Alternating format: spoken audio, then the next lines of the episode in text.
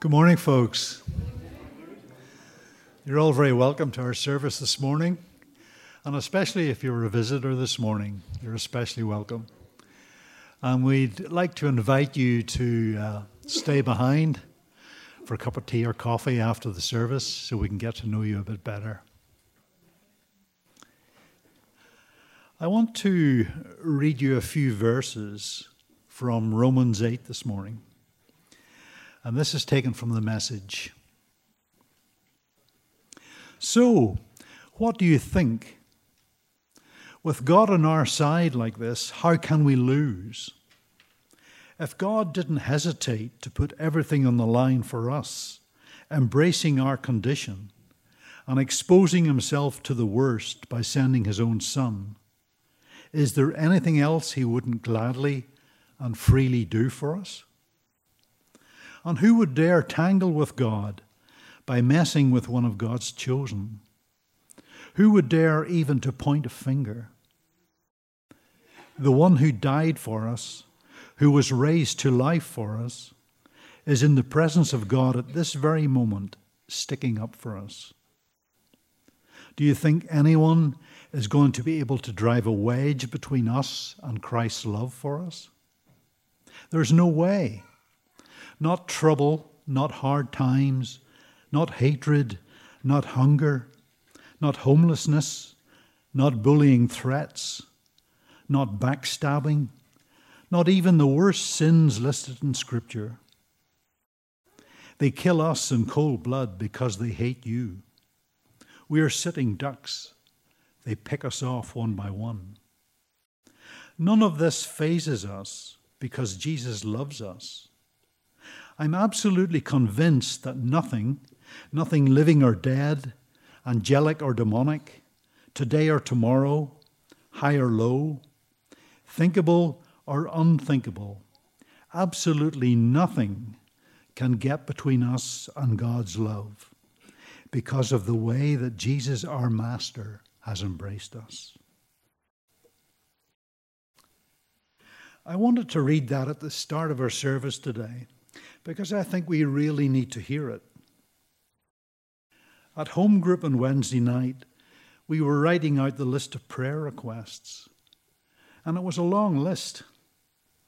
A long list of our brothers and sisters in the congregation here who are going through severe trials. At times like these, it can be easy for doubts to creep in. We can forget that we are resurrection people because it doesn't feel like it. So, right at the outset this morning, I want us to remind ourselves that Jesus has won the victory. And no matter how things may seem, his love is unswerving and unfailing. We're going to sing a couple of songs now. And these are Easter songs, resurrection songs. So, in spite of all the suffering that's coming to our door, let's rejoice this morning and remind each other that Jesus is indeed our risen Lord. So, although we're thin on the ground this morning, let's raise the roof of this place.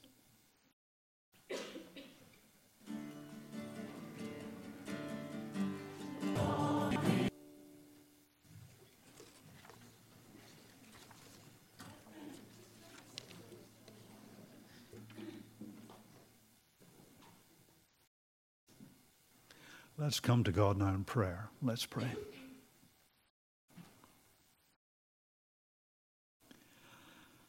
Father, bless us with a deep sense of your presence this morning, that we may be at peace and worship you with our bodies, minds, and spirits. Great God, who is like you? The heavens are yours, the earth is yours. You formed this planet through the stars into space, shaping the universe and loving it steadfastly forever. We approach you humbly, for you are the maker and lover of all creatures. Open our minds to hear your word as the scripture is read, and to encounter you in our worship this day. And now, in the quietness, we ask your forgiveness for all of our flaws, faults, and failings.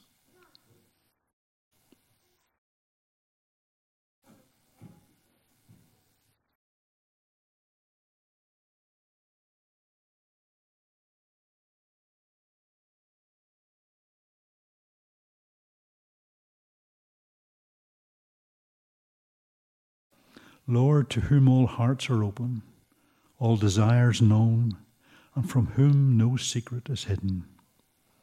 Cleanse the thoughts of our hearts through your Holy Spirit, so we may perfectly love you and sing your praise. Through Jesus Christ our Lord, who taught us to pray, saying, Our Father, who art in heaven, hallowed be thy name. Thy kingdom come Thy will be done on earth as it is in heaven. Give us this day our daily bread, and forgive us our trespasses, as we forgive those who trespass against us. And lead us not into temptation, but deliver us from evil. For thine is the kingdom, and the power, and the glory, forever and ever. Amen. Our Bible reading this morning is taken from John chapter 2. You'll find that on page 1065 of the Pew Bibles.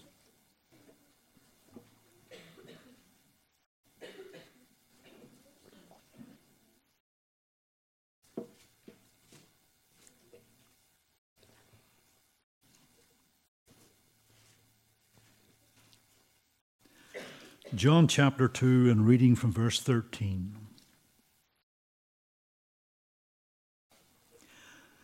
When it was almost time for the Jewish Passover, Jesus went up to Jerusalem. In the temple courts, he found people selling cattle, sheep, and doves, and others sitting at tables exchanging money. So he made a whip out of cords and drove all from the temple courts, both sheep and cattle. He scattered the coins of the money changers and overturned their tables. To those who sold doves, he said, Get these out of here. Stop turning my father's house into a market. His disciples remembered that it is written, Zeal for your house will consume me. The Jews then responded to him, What sign can you show us to prove your authority to do all this? Jesus answered them, Destroy this temple, and I will raise it again in three days. They replied, It has taken 46 years to build this temple, and you're going to raise it in three days? But the temple he had spoken of was his body. After he was raised from the dead, his disciples recalled what he had said. Then they believed the scripture and the words that Jesus had spoken. Now, while he was in Jerusalem at the Passover festival, many people saw the signs he was performing and believed in his name. But Jesus would not entrust himself to them, for he knew all people. He did not need any testimony about mankind, for he knew what was in each person. This is the word of the Lord. My young friends want to come to the front and bring your Bible because you'll need it. It has all the answers to my questions today.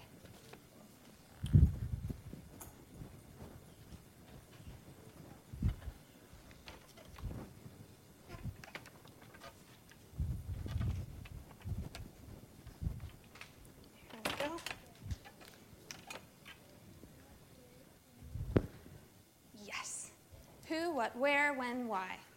So, as we look at the story that David has just read, I need your help to figure out the who, the what, the where, the when, and the why of the story. So, let's start with who. Who is the main actor in the story? Jesus. Jesus. It's always nice when Jesus is the actual answer to the question. Jesus. And what? What is what is Jesus doing in this passage? Elisa. Okay, yeah, so he comes into the temple and he clears them out. He says, Don't sell that stuff. Yeah, so he uh, clears the, I'm going to say the sellers. Of the temple. And can someone describe to me, like, an adjective? What adjective would you use for, for Jesus in this passage? Adjective? Is he really happy? Angry. Angry. He's angry. He's really upset. Yeah. So we're going to put upset or angry. Okay. And did anyone catch where this happened? Yes. Um, was it any particular place in Jerusalem? Temple. The temple. And when? This is you were reading really closely. If you caught when, when did this happen? Yes, you can use your Bible to find the answer. Yes. Passover festival. Yes. Really good listener. During the Passover festival.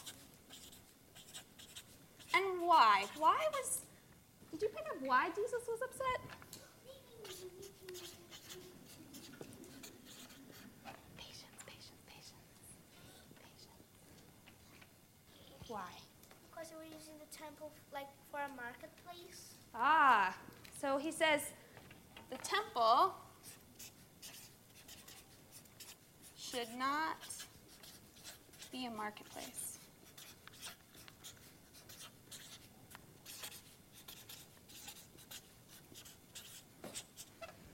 Okay, so if the temple, um, and he describes it as the temple is his father's house, and he says that my father's house should not be a market, then what is its purpose? What is it supposed to be?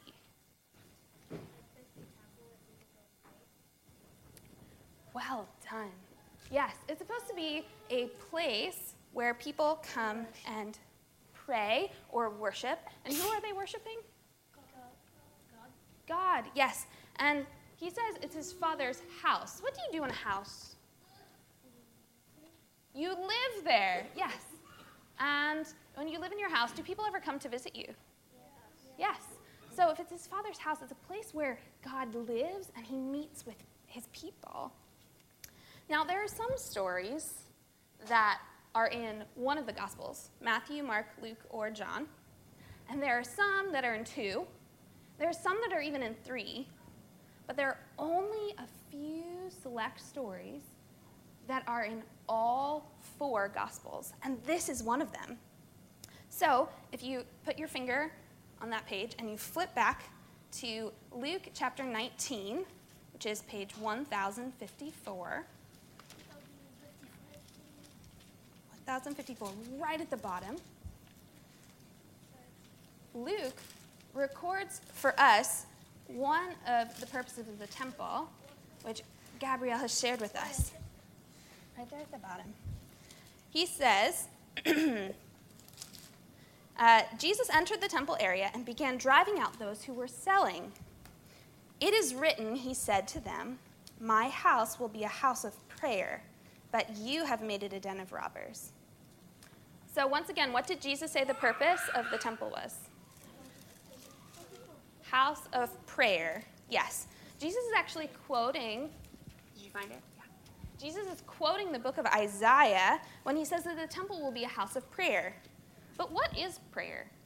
Like, we throw that word around a lot, but what actually is prayer? Yes. Worshipping to God. Okay, worshiping to God. Yes. Talking to God. Talking to God. Yes. Okay. So, yeah, prayer is, I like to think of it as communicating with God. So, certainly we talk to God. Sometimes we talk out loud, and sometimes we talk to Him in our heads. Sometimes we do it alone, or sometimes we do it in a big group, like we just did. Sometimes we put our prayers to music and we sing songs. Uh, the entire book of Psalms is like a prayer book that is, is put to music. But we've been, we're communicating right now. I'm talking. What are you doing? Listening. Oh, and you were speaking, so what was I doing? I was listening. Listening is also a part of prayer. What are some ways that we can listen to God? I know this is a much harder question. Reading the Bible. We can read the Bible. Yes. um, like you might like, be reading the Bible and then there's something that really stands out to you that applies to your specific situation.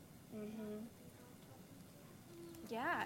So we read the Bible, but we're actually actively thinking about it in the context of what's going on in our life. And we might talk to other people, like our parents, about what we're reading and how it maybe um, stands out to you something and how it impacts your life. Did I see another hand? No. Okay. So, yeah, there's another way. So sometimes we read the Bible, but there's something else we do in church um, where we listen to what the Bible has to say because people teach us about what the Bible is saying, um, whether it's from here or when you're upstairs in Sunday Special. So when we talk about what's in the Bible, we also get to hear God's voice as He teaches us what's in His Word. Now, in today's passage, Jesus was upset because the temple was being used as a marketplace instead of a place where people could communicate with Him. But that actual temple is completely destroyed today. There's only one wall, and it's only part of it that's left. So, where is, where is God's house today? Okay, in heaven. What else? Us. Us. Hmm. What else are we going to say? That's okay. In this church. Okay. Any other answers? Okay, so we've got quite a few. So we have God is in heaven, and certainly He sits on the throne. Um, we have God is in this church. And if I walked out on the street today and I asked someone to define the word church, what do you think they would say? Yes. Like it's just like a house or something. Sort of, yeah. And what happens in that house? You just go there to sing songs and pray and to have like full scriptures. Mm-hmm. Yep. And what do those people call themselves? Christian. Christians. So it's a place where Christians meet and they might sing some songs or read the Bible. And the, you know what? Even the Oxford Dictionary would agree with them that it's a, it's a building where people meet. But there's something really cool about um, in the Bible. The word church never refers to a physical building. It never refers to a physical building. Like Matthias said, it refers to groups of people who follow Jesus. And so I want you to come quickly up here. Come, come, come, come. Sit, sit, sit, sit. And We're all going to face this way. Come, come, come, come. There's plenty of space. Plenty of space. Okay? And I want you to look out at all of these people. Make super awkward eye contact with some of them. Wave at Ezekiel. No one else is going to wave at Ezekiel? There we go. Wave at Ezekiel. Okay? This. This is the church that Adelaide wrote. And look around up here. This is the church. Why? Because the Spirit of Jesus, God Himself, is in every person who follows Him. Cool. He resides in us. I know, it is so cool. And so we are the church. And what was the purpose of God's house? So if we're God's house, we are God's house. What did Jesus say part of our purpose was? Mm-hmm. And he specifically called us a house of a house of prayer. All right. Um, yes, and worship is definitely part of prayer. We are created to communicate with God. And so, that's what we're going to do right now. We are going to enjoy a relationship with Him where we can talk to Him and where we can listen to Him. So, let's talk to God. Uh, Heavenly Father, I thank you so much for creating us to have a relationship with you. Thank you for listening to us and speaking to us when we pray. As we sing to you this morning, may our musical prayers glorify you and open our ears to hear you speaking to us each and every day. This we ask in the precious name of Jesus. Amen. Amen. So, the music group is going to lead us in musical prayer now. So if you return to your seat.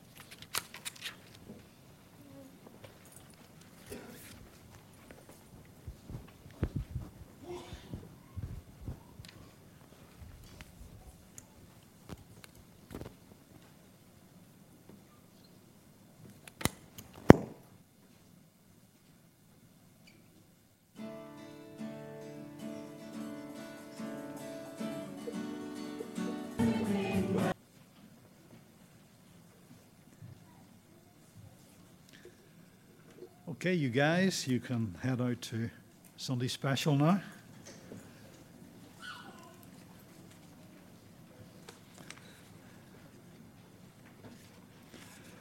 And just while the kids are leaving us, if you'd like to turn to your church news and diary.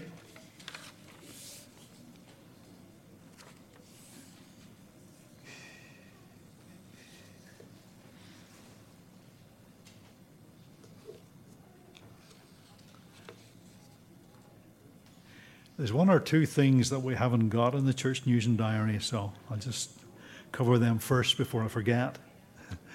next Sunday, uh, Sam will be back with us, and next Sunday will be a communion. So just make a note of that, please. And after the service today, would all committee members please meet up on the second floor about 10 minutes after the service finishes? We'll let you go and grab a coffee first, and then we'll meet up there for a short meeting. There will be prayer ministry at the front here beside the organ. So if you have anything that you would like prayed for, please do come forward and meet with the people there, and they will pray for you. Sam's back in harness tomorrow, so if you have any issues, you can just ring him. Uh, let me see now. Yes, uh, Saturday, the 18th of May, the Welcome Committee is organizing a fun day for the whole church. And we're going to go to Greystones, to Hillside Evangelical Church. So it's a, a good chance for us all to get together, to just have a bit of time to relax and get to know each other better.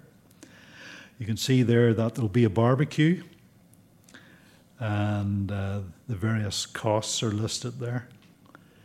So, uh, also, if uh, you could provide tray bakes, I'm sure that'll uh, keep everybody happy if there's plenty of tray bakes. And uh, please let Tommy know if you're going to go because we really need to know numbers for catering purposes. So I'd encourage you all to come along to that. Our last international cafe will take place next Friday, the last one for this term. So if you're an international student here this morning, please do come along on uh, next Friday at 7:30. And because it's the last one, we're going to have a barbecue then too. So you'll be very welcome to come to that. And I think the rest of the notices have been in for a while, so I'll let you read those at your leisure. Now, we're going to sing again. And we're going to sing in the words of Speak, O Lord.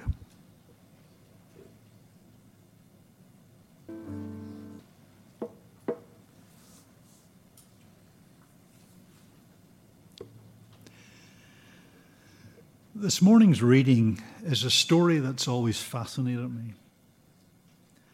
Among the stories about the life of Jesus, this one stands out. We see a different Jesus here from the gentle Jesus, meek and mild, we might be familiar with from old Sunday school pictures. We see instead an angry, even a violent Jesus and maybe we're not quite sure how to reconcile that with the image of the sacrificial lamb going to his execution without saying a word.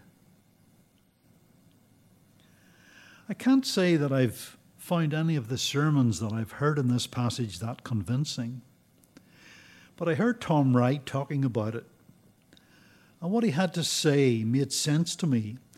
So I hope at least some of that sense will come across in what I have to say this morning. Just before Easter, our news programs were taken over by the tragic pictures of Notre Dame Cathedral on fire. It was sad to watch the destruction of one of the world's most iconic buildings. However, I was fascinated to watch the outpouring of grief that this disaster provoked. It was absolutely extraordinary. People crying their eyes out, and within hours it seemed that the world's billionaires were queuing up to pledge untold millions for the restoration of Notre Dame.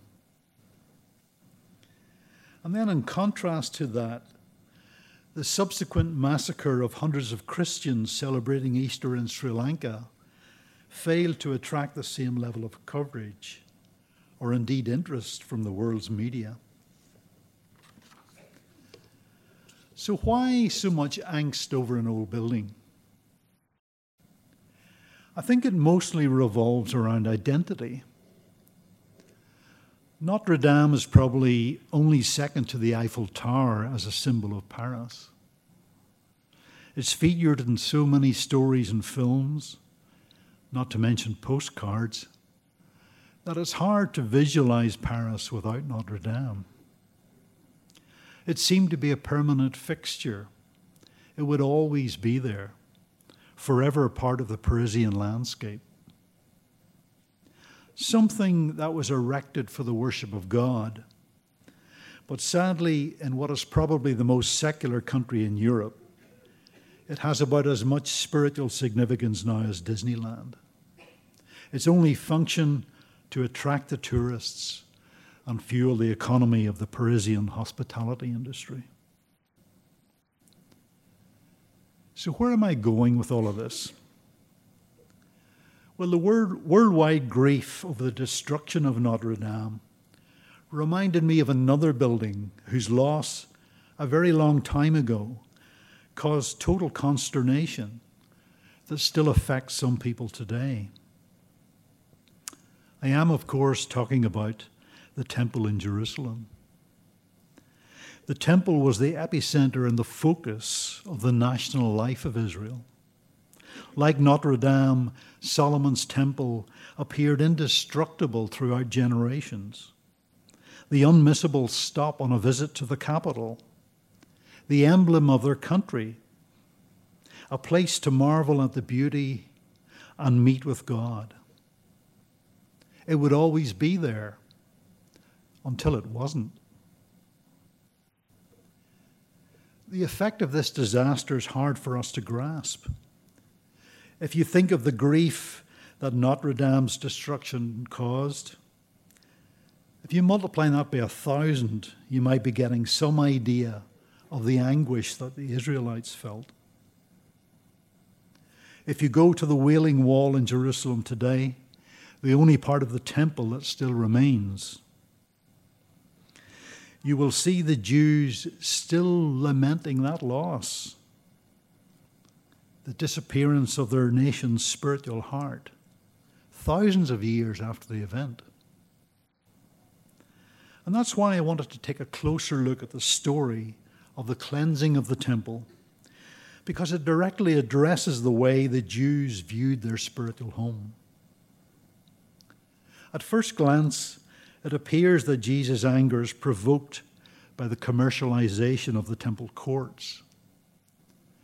But there's a lot more going on in this story than just a protest against the sale of sacrificial animals in the temple. You see, throughout his ministry, which was quite brief, just about three years, Jesus was doing things which had a particular meaning in the world of his day. When he announced to an individual on the street, Your sins are forgiven, he was giving that person the kind of assurance of God's forgiveness which they normally would have got by going to the temple. Someone who wanted their sins forgiven would go to the temple bringing a sacrifice. They would go through the standard ritual and then have a great party, a great feast to celebrate God's goodness and forgiveness. In contrast to that, Jesus was saying right here, Your sins are forgiven. And they had the party right there. Who did Jesus think he was? What was he doing? If you think about it, Jesus was taking upon himself the authority and the power which up to that point had resided solely in the temple. And as Tom Wright says, it would be like somebody in our culture offering to issue you with a passport or a driver's license right there on the street. Something that we all know only the passport office or the National Driver License Service has the authority to do. So any of Jesus' contemporaries would have realized straight away that he was doing things which were kind of upstaging the temple. And his whole public career was like that.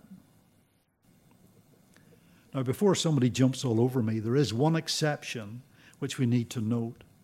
That when he cleansed some lepers on one occasion, he said, Go and show yourself to the priest and make the offering. And the reason Jesus did that is quite clear. If the leper had gone back to his village and said, I met some wandering prophet who tells me I'm clean, they would have said, Oh, yeah? Sorry, mate, but that's not how it works. The healed leper had to go to the temple in order to get the official clean bill of health, to be accepted back into his family and his community. Without that official clearance, he would have to remain an outcast. But then, as they say, it's the exception that proves the rule. Usually, Jesus just made a pronouncement, and that was that. End of story. So, quite clearly, Jesus seems to have believed that it was his vocation throughout his ministry, not only at the end, to embody a kind of radical alternative to the temple. So when he arrived in Jerusalem, there he was, and there was the temple. But who was representing the will of God in the coming kingdom? Not only that, but in Judaism at the time, all was not sweetness and light. There was quite a bit of dissent and critique of the temple, not only from the groups like the Essenes, but a lot of the poor people too, felt that the temple was an oppressive structure which the high priests ran to their own advantage. Now, it's noticeable that Josephus, who was a Jewish historian of the time, records that at the start of the war in AD 66, the first thing the rebels did when they got hold of the temple was to burn the records of debt. That would be like somebody going into the central bank here and blowing up the computer that's got all the overdrafts on it. So clearly, a lot of people weren't too keen on the temple. However, in his actions in our story today, Jesus is going beyond all of that. And he's saying that God is now doing something new, which is making this temple system redundant. Now, why does his action mean that? As with many things in John's Gospel, there are layers upon layers of meaning in the signs that Jesus gave of who he was and what he was doing. The cleansing of the temple is one of the signs which John puts right at the beginning of his account of the good news. He picked several amazing things that Jesus did at various times in his ministry and he put them at the beginning by way of introduction. Like a director of a movie who puts some major event in the opening scene and then goes back to tell the story which makes sense of it. If you look at Matthew, Mark, and Luke, you will see that the cleansing of the temple actually occurred in the last week of Jesus' life just after he'd entered Jerusalem in a strange sort of triumphal procession, which we remember on Palm Sunday. So, why has John stuck it in at the beginning?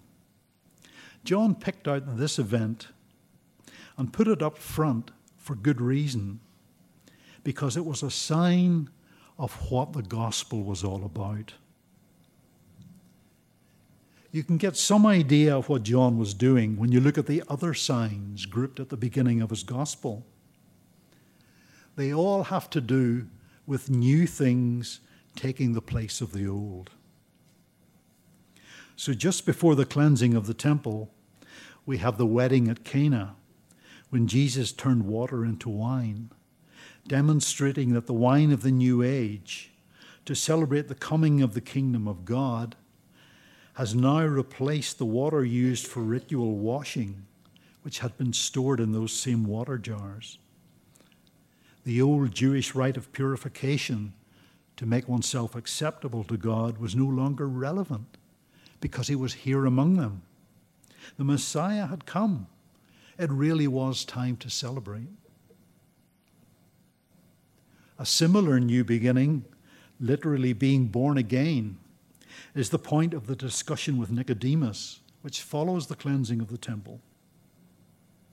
And then comes the conversation with the woman at the well, signifying a new set of relationships, which included women.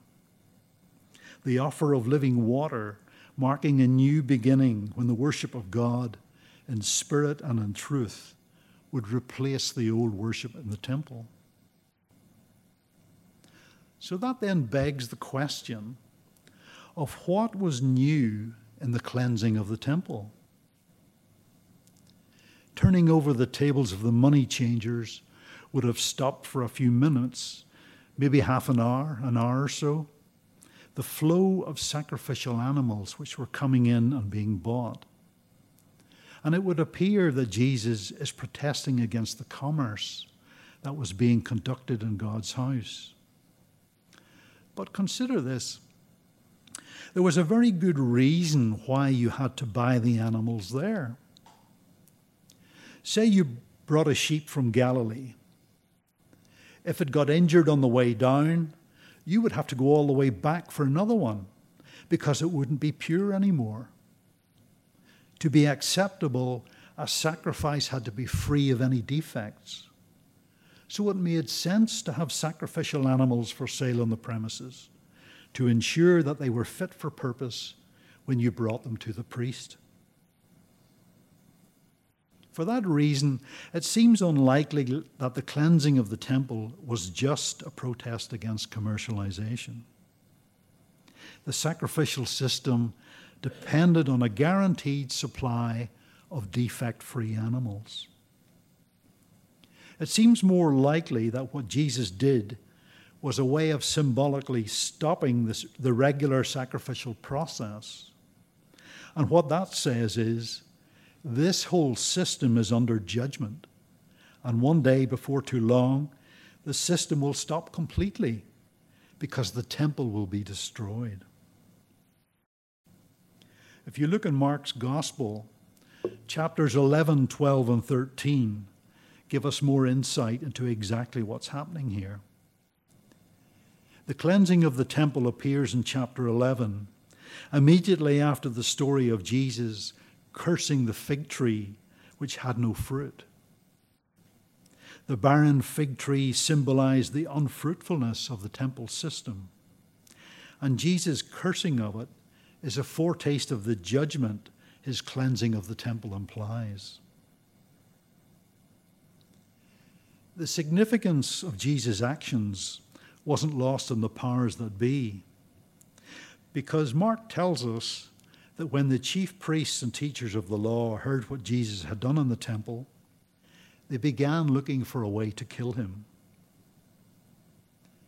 Now, if Jesus had just been protesting at the commercialization of the temple, it would hardly have merited the death penalty.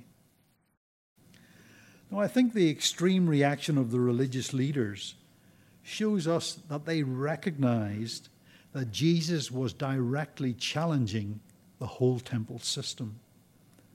And so, by extension, was a threat to their very existence. Mark completes the picture of judgment by telling us that the very next day, as Jesus and his disciples are walking along, they pass by the fig tree that Jesus cursed. And we're told that it was withered from the roots.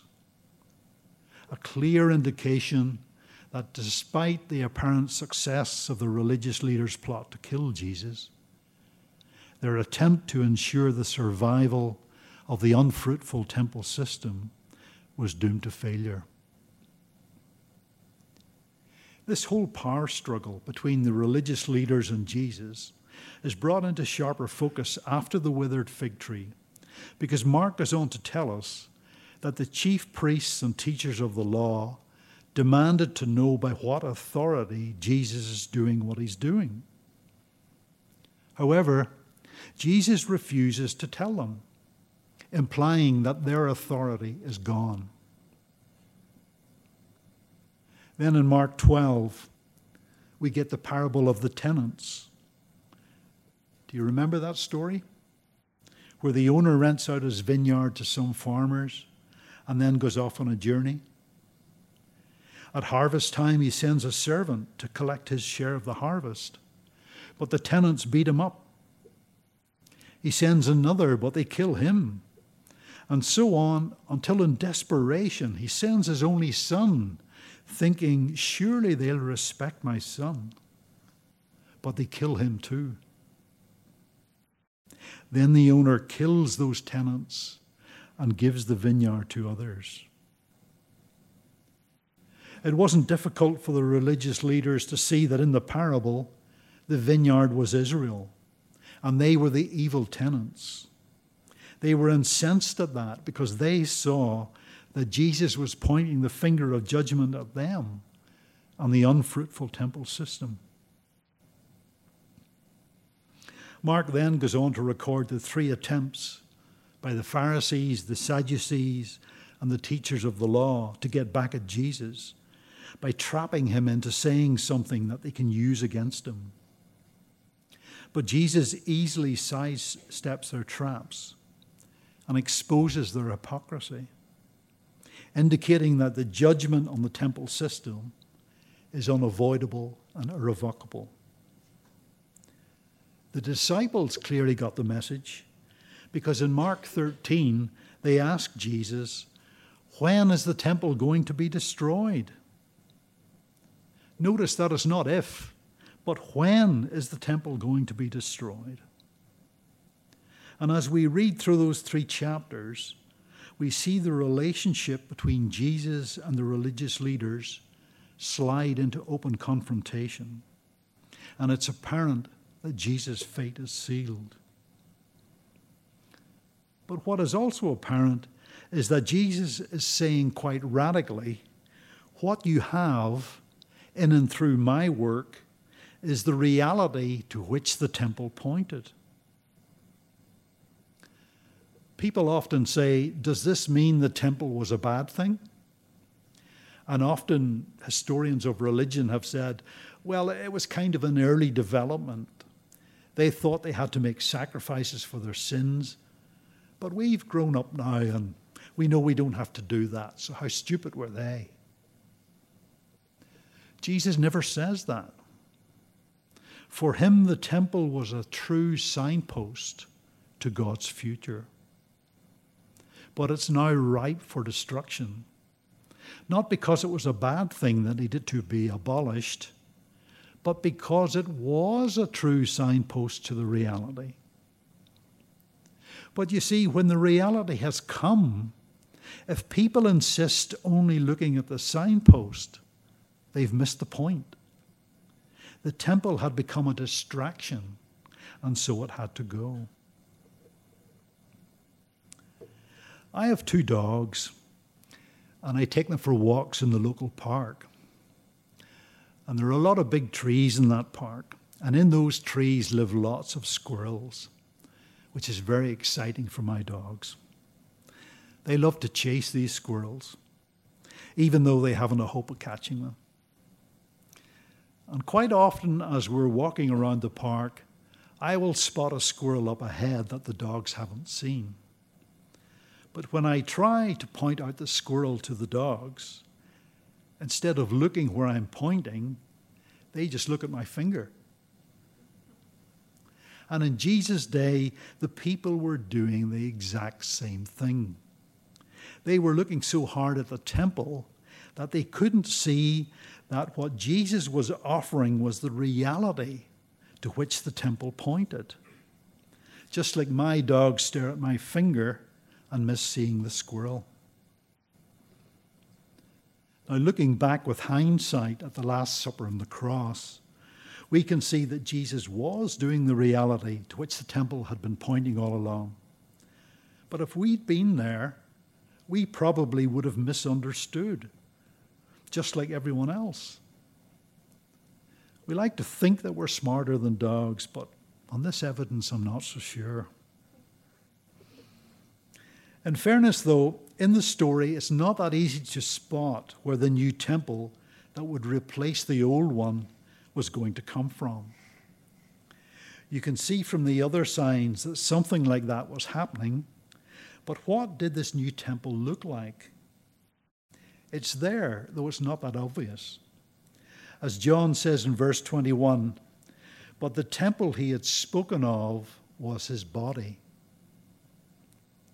According to John, when he was asked for a sign, he spoke of his death and resurrection, but again in a way that wasn't obvious. Look at verse 18. Then the Jews demanded of him, What miraculous sign can you show us to prove your authority to do all this?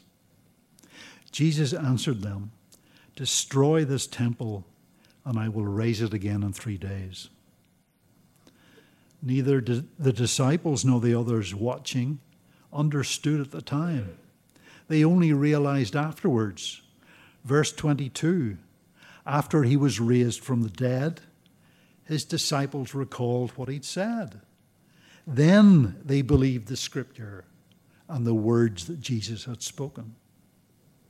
It was only after the resurrection that they understood. He was talking of his own body as the new temple. It was easy to misunderstand. Indeed, when we read the account of his trial before the Sanhedrin in Matthew 26, this saying about destroying the temple is brought up in a confused way by the false witnesses. The disciples knew the meaning of the saying after the resurrection but up until then, nobody had a clue what he was talking about. It was only later that the understanding of his body as the temple of the Holy Spirit developed. For instance, 1 Corinthians 3, verse 16 Don't you know that you yourselves are God's temple and that God's Spirit lives in you? 1 Corinthians 12, 27 now you are the body of Christ, and each one of you is a part of it. The old temple stood for the presence of God and his relationship to his people. The new temple of the body of Christ takes the place of the old temple as the place where God has, his dwelling among human beings. A new relationship, a new covenant now exists between God and his people. But that did not come easily. We need to remember that the new body of the resurrection came through the sacrificial death of the one who gave the sign of its coming. It was a new covenant in his blood through the destruction of his living body. In verse 17, when the disciples recalled that verse from Psalm 69, zeal for your house will consume me. They were pointing to one of those passages in which the faithful servant of God is one who suffers. Listen to verses 7 to 9. For I endure scorn for your sake, and shame covers my face. I am a foreigner to my own family a stranger to my mother's children. For zeal for your house consumes me, and the insults of those who insult you fall on me. It reminds us And it must have reminded the disciples later of the suffering servant of Isaiah 53, the one who was despised and rejected and bore the sin of many. His zeal for the Lord's house consumed him in the sense that a sacrifice is consumed on the altar. And this one sacrifice of the new covenant replaced the many sacrifices offered repeatedly under the old covenant. We are now promised new life in Christ. Those who are joined with him in the life of the resurrection receive the benefits paid for by his blood, by believing in the suffering servant who died for them and whom God raised up. We look forward to the end when true worship and justice for all will be brought together in the kingdom of God, as in John's vision of the New Jerusalem in Revelation 21, in which there is no temple. Then I saw a new heaven and a new earth, for the first heaven and the first earth had passed away, and there was no longer any sea. I saw the holy city, the New Jerusalem, coming down out of heaven from God, prepared as a bride beautifully dressed for her husband. And I heard a loud voice from the throne saying, Now the dwelling of God is with men, and he will live with them. They will be his people, and God himself will be with them and be their God. He will wipe every tear from their eyes. There will be no more death or mourning or crying or pain, for the old order of things has passed away. It would be nice to finish there with those comforting words ringing in our ears. But John doesn't just dish out comfort in Revelation. Listen to these words from chapter 2. To the angel of the church in Ephesus, write These are the words of him who holds the seven stars in his right hand and walks among the seven golden lampstands. I know your deeds, your hard work, and your perseverance. I know that you cannot tolerate wicked people, that you have tested those who claim to be apostles but are not, and have found them false. You have persevered and have endured hardships for my name and have not grown weary. Yet I hold this against you you have forsaken the love you had at first. Consider how far you have fallen. Repent and do the things you did at first. If you do not repent, I will come to you and remove your lampstand from its place. John doesn't want us to get too comfortable and start to take things for granted. That was the mistake that the temple authorities in Jesus' day made. God's desire for fruitfulness is as strong as ever. If we don't produce the fruit He's looking for, He will come and remove our lampstand from its place. And we could share the same fate as the Jerusalem temple. What John is doing here is retelling the message that he heard when Jesus told the parable of the tenants. We would do well to heed his words. Let's pray.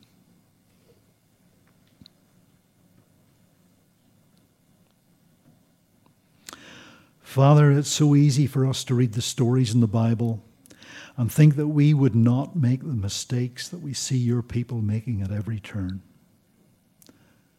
But if we're honest with ourselves, we have to admit that we make those same mistakes every day.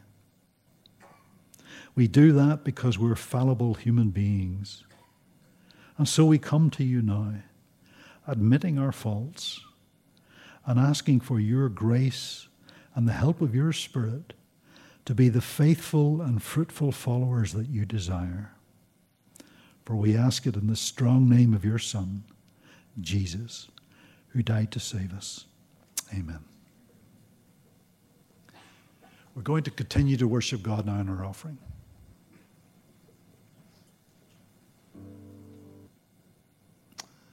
Let's pray now as we bring to God our prayers for others. Father, as members of the Christian family, we pray for the whole Church of Jesus Christ. Make her faithful in your service and generous in love. May we, your people, so live in Christ that we may be his body in the world today. Father, your Son remained with his disciples after his resurrection, teaching them to love their neighbors as they loved themselves. As his disciples in this age, we offer our prayers on behalf of the world in which we're privileged to live. And we pray for the neighbors with whom we share it. This is the world that you love, and it's the world for which Christ gave his life. Guide its leaders and all who strive for peace and justice. Look in mercy on the powerless, the homeless, the hungry, the vulnerable, and the oppressed.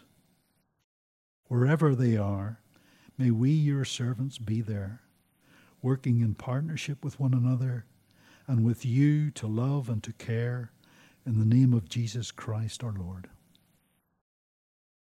Father, we pray for our nation. Bless the houses of the Oireachtas. Direct and guide those who govern our country. And help them to work for the good of all, not just for the privileged few. Father, we pray for the church, for her work throughout the world, but especially for her work here in Adelaide Road, that in all of our work your spirit of wisdom and love may guide and inspire your people. Father, we pray especially for those sent out from here Karen and Ramon in Mexico, and Mervyn and Rayang working with Christian Aid in London. We pray that you will guide and bless their work, enabling them to be a blessing to all whom they meet and serve. Father, Hold in your tender care those of our number whose home and family life has been overshadowed by accident or illness. People undergoing treatment or recovering from surgery, those suffering depression or dementia and their families, who watch and wait with them, and all mourning a loved one's passing. Father, we pray especially for Rebecca this morning. We thank you for the encouraging signs that the family have seen. And we humbly ask that in your mercy you will glorify your name by healing Rebecca and restoring her to full health and strength once more. Father, be with Gary and Ruby, Ken, Mary, and Ruth, surrounding them in your love and quieting their fears. Father, we pray for Annie too, who seems to have been in hospital forever. Reassure her, Father and help her medical team to find a cure that will get her on the road to a full recovery.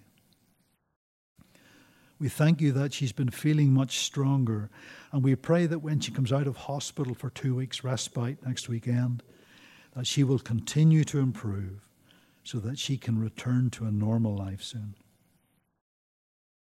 Father, we pray for Jonathan Mitchell as he undergoes chemo. Help him to cope with the sickness and the exhaustion that comes hand in hand with that. And we pray that his treatment will be effective so that he too will soon be able to return to a normal life. Be with David and Dorothy as they travel back and forth to visit him and help them to cope with the worry and the stress that's just an unavoidable part of living through this situation. Father, help the rest of us who are fortunate in not having to deal with serious illness, to live our day to day lives with thankful hearts. Open our eyes to what you're already doing in the lives of those around us. Open our mouths to talk of you. Open our hearts to show your love. Open our minds to see in the questions asked opportunities instead of threats, challenges to be faced with a sensitivity to the movement of your Spirit. And as we talk and look and read this week, show us, we pray, your will. Reveal the plans you have for us and give us the courage to work with you to bring those plans to fruition. For we ask these things in the strong name of Jesus. Amen. We're going to close our service this morning in the words of O Church Arise. And now we say the grace to each other. May the grace of our Lord Jesus Christ, the love of God, and the fellowship of the Holy Spirit be with us all evermore. Amen.